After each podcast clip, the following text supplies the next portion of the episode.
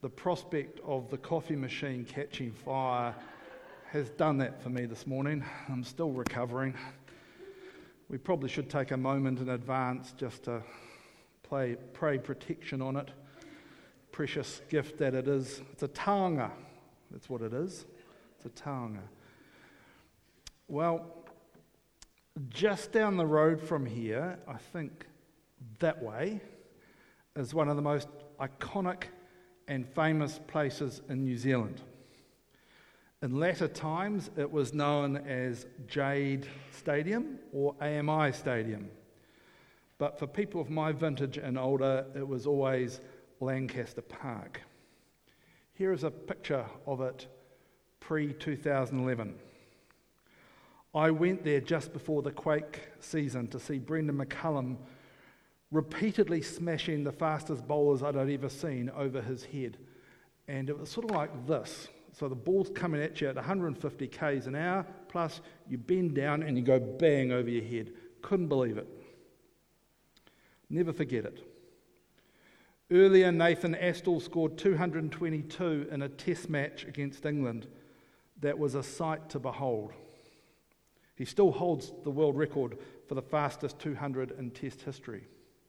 There it is now, post-quake. It's back to being a field. As a young man in Auckland in nineteen eighty-five, I avidly watched my team on T V take the Ranfurly Shield off an extraordinary Canterbury team, Phil, in a truly extraordinary game. Canterbury was down by more than twenty points at half-time, and apparently their coach, the, the famous Grizz Wyllie's team talk, went like this: well, if they can score twenty-five points in forty minutes, so can you. Which translates to, if they can score twenty-five points in forty minutes, then so can you. And blow me down, they did. And they only just lost. Epic game. Going back even further, it was the place that Billy Graham preached from in nineteen fifty-nine, which was the last time a mass evangelism event had a measurable impact on the New Zealand church. And we have Isabel Snow here as, as a tribute, who came from the Auckland um, rally. Other people here have significant times at Billy Graham? Yep. That field is a storied place, especially if you are a cricket tragic, a rugby head, or first brought to faith there. I also recall a couple of comedians, oops, no, don't want that one just yet, a couple of comedians who stood at the gate one Crusaders game day with placards which read, "Richie McCaw's a cheat." Now, the, for those of you who are not plugged into our national obsession, McCaw was a defining and dominating player of his generation, and Lancaster Park was his domain. It was where he was king. Now, the abuse, and they, they got the camera off and just sort of recorded what happened.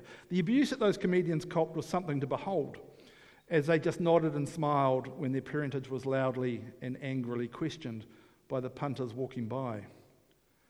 They knew what they were doing. On holy ground, they were blowing a raspberry at much of what the Canterbury faithful hold dear. I watched it, waiting for someone to punch them. But we who live here are far too gracious for that kind of thing, aren't we? Well, today's text takes place at another very storied place, the temple in Jerusalem. You were wondering how I was going to get there, weren't you? And it goes like this. One day, Peter and John were going up to the temple at that hour of prayer at three o'clock in the afternoon, and a man, lame from birth, was being carried in. People would lay him daily at the gate of the temple called the Beautiful Gate, so that he could ask for alms from those entering the temple. When he saw Peter and John about to go into the temple, he asked them for alms. Peter looked intently at him, as did John, and said, "Look at us."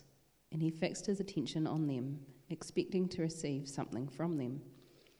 But Peter said, "I have no silver or gold, but what I have I give you. in the name of Jesus Christ of Nazareth, stand up and walk. And he took him by the right hand and raised him up, and immediately his feet and ankles were made strong. Jumping up, he stood and began to walk, and he entered the temple with them, walking and leaping and praising God.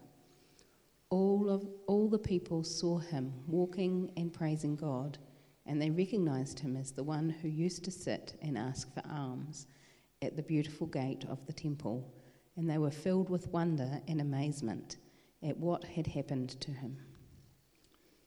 You didn't know that God spoke with a woman's voice, did you?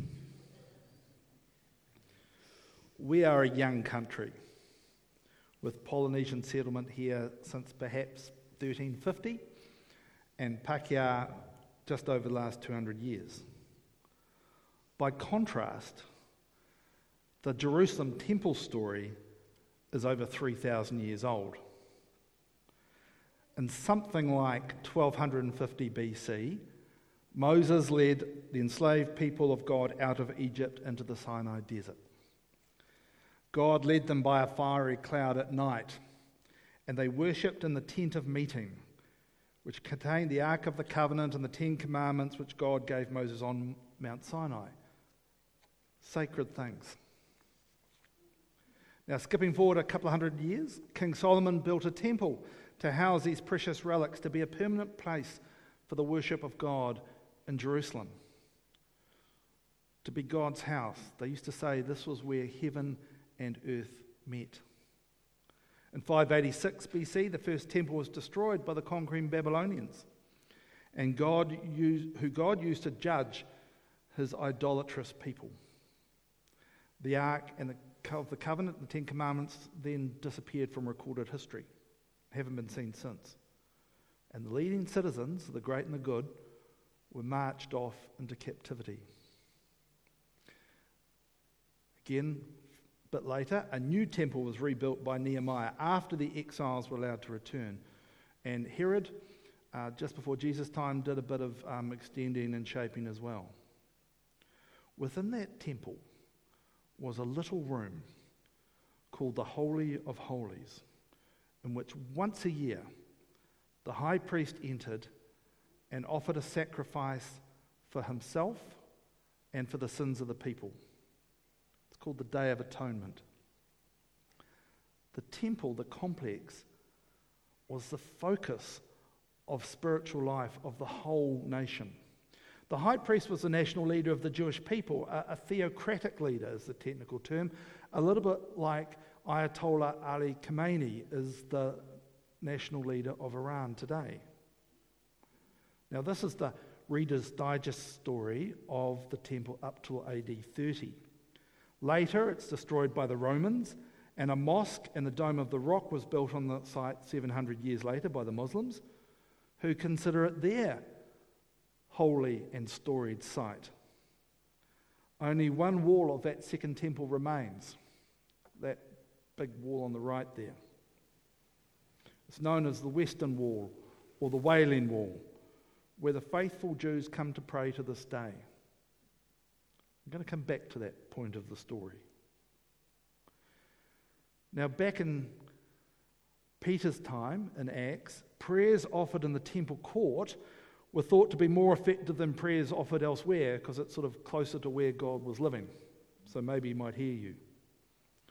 And the beggar in Acts three had had himself positioned, probably because he thought, well, people on their way to do their spiritual duty are probably going to be kinder to me than if I was somewhere else. Devotion to God should lead to care for people, shouldn't it? Now, he doesn't get alms, which is um, like a donation, from Peter and John, but he receives quite a profound miracle. Think about it. Not only is the source of his lameness healed, let's say he's got a bung ankle or something from birth, but he's never walked. So he's going to have no muscle mass in his legs. He gets that. And because he's never walked and had muscle mass, he's got no coordination. Doesn't know how to walk. Think of the rehab that would happen today if that happened to you. And all of that is fixed. The miracle that he has given is really a life, a real life, like he's never known before. He's got this complete healing. Understandably, he is elated. The story continues. While he clung to Peter and John, all the people ran together to them in the portico called Solomon's Portico, utterly astonished. When Peter saw it, he addressed the people, "You Israelites, why do you wonder at this? Or why do you stare at us as though by our own power or piety we had made him walk? The God of Abraham, the God of Isaac, and the God of Jacob, the God of our ancestors, has glorified his servant Jesus, whom you handed over and rejected in the presence of Pilate, though he had decided to release him. But you rejected the holy and righteous one and asked to have a murderer given to you. And you killed the author of life, whom God raised from the dead. To this we are witnesses, and by faith in his name, his name itself has made this man strong, whom you have, whom you see and know, and the faith that is through Jesus has given him this perfect health in the presence of you all." Now remember, this is Peter, who shortly before was afraid of his own shadow on the night before Jesus died. "No, I don't know him. Who do you mean? What? Me? Who? No, I'm not from Galilee." Scared of being recognised, boldly stepping up to preach again, did the first time at Pentecost. It's not prearranged. He just sees the opportunity that this healing sign has given him, and he goes for it. Another thing that has changed, and that is that he knows, and he's not shy about saying, is it? "Neither me nor John have any special power or goodness that we're healing out of." There's no more argument about who is the greatest and who's going to get the big seats at the party. It's God. Our God, people. The God of Abraham, Isaac, and Jacob, your ancestors, has done this marvellous thing. He's blending in with the story of the people and the place. He's sharing with Jews at their God's temple on scarily holy ground. Now today, Peter would probably be publishing books. There'd be M P threes or M P fours. He'd be on the Christian Speaking Network. He'd probably have his own program, maybe his whole network. This is the complete opposite of that. There's no self-promotion. And I don't say that lightly. I was reading a story about a very famous Christian preacher called Mark Driscoll. He published a book. He got the church's money. He sent some of the people out to church to various bookshops to buy it, so you get the sales up, so you get on the New York Times bestseller list. Interesting marketing strategy. But see here too, even the faith that healing is mediated through is said in verse sixteen to be a gift of God. It all comes from above. Peter proclaims Jesus. Jesus, the peasant from Nazareth that he hung out with, who he says is the author of life. Shades of John one that I read to you earlier. What's more, Jesus and faith in him is the source of the beggar's healing. This man that they killed, that they executed, is at the very centre of God's saving purpose. Peter continues. "And now, friends, I know that you acted in ignorance, as did also your rulers. In this way, God fulfilled what he had foretold through all the prophets, that his Messiah would suffer. Repent, therefore, and turn to God, so that your sins may be wiped out, so that times of refreshing may come from the presence of the Lord, and that he may send the Messiah appointed to you, that is Jesus, who must remain in heaven until the time of you, universal restoration that God announced long ago through his holy prophets. Moses said, "The Lord your God will raise up for you from your own people a prophet like me. You must listen to whatever he tells you, and it will be that everyone who does not listen to that prophet will be utterly rooted out from the people." And all the prophets, as many as have spoken from Samuel and those after him, also predicted these days. You are the descendants of the prophets and of the covenant that God gave you to your ancestors, saying to Abraham, "And in your descendants all the families of the earth shall be blessed." When God raised up his servant, he sent him first to you to bless you by turning each of you from your wicked ways. So here again, Peter is gathering up the stories of that community, the prophetic tradition, the, the prophecy of Moses, and he's using those stories and what's happened recently to, to reframe their worldview, to show who Jesus was and what that means. Good job, Peter.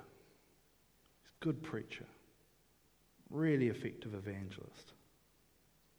But what does it mean for us? Because those aren't our stories.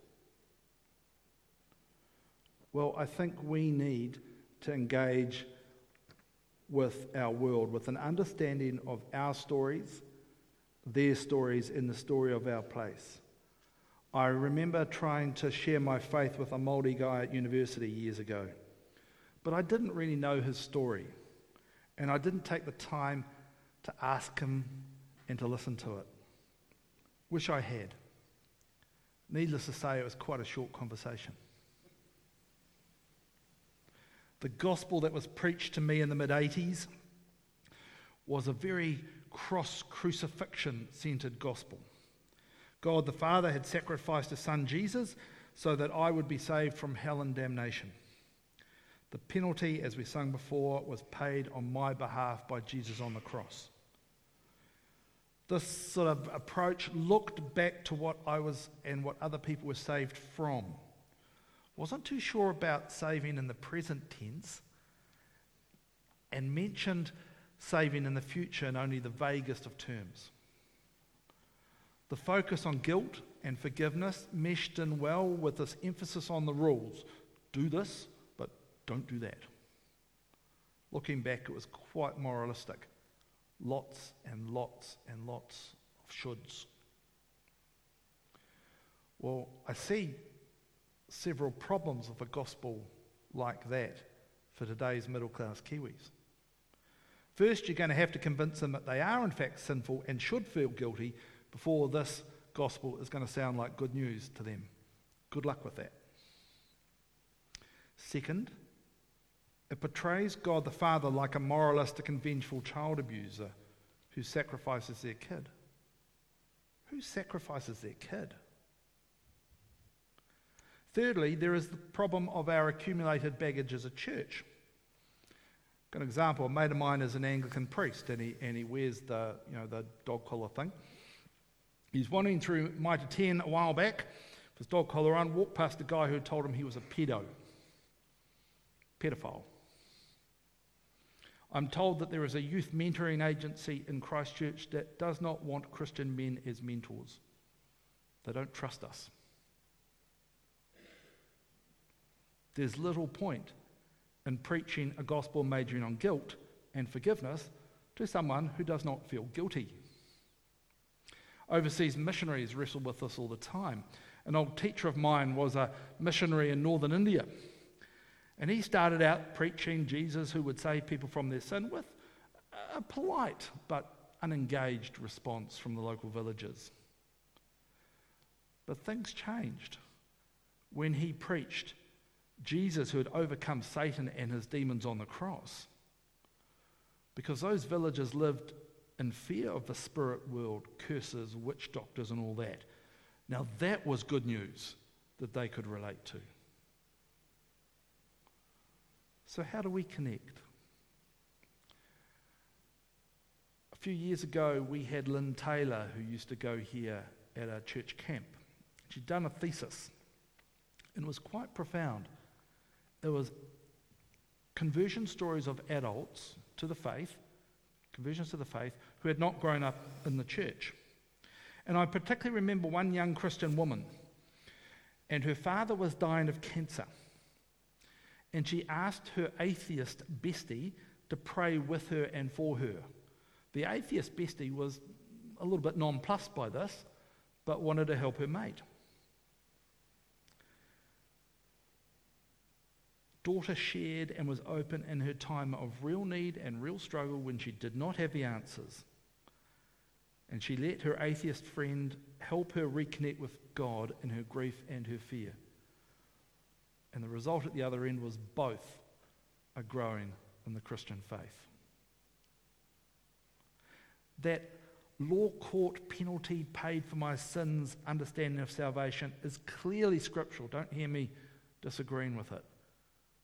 But it's not the only show in town. Not the only way to understand Jesus' work on the cross. If I come from a shame-based culture, which most Asian people I know do, and my four children certainly do, then the God that reconciles with me and redeems me is a powerful image. Salvation is present continuous, that is what God is doing in my life now with me and the hope in our ultimately being made whole. Hope's big. In this understanding, the cross is not child sacrifice, it's self-sacrifice. Because Jesus, our great divine high priest, gave his life for me. That isn't abusive. Another thing I think the church is known for is thinking that we have all the answers. Well, we don't have them, and actually I don't think we need them. But we do need to love those we come across and make space for. And to me, I've been learning to step out of task mode and engage with the people around me. And as I've done that, there are several counsellors that work out of this building that are becoming mates. Not all of them, but some of them. And we have deepening conversations developing. What does it mean for you in your space? Who on your radar could you connect with more deeply? Can I leave you with that thought? Mull on it today, this week, this year, and see who God leads you to. Amen. Musicians, could you please come up?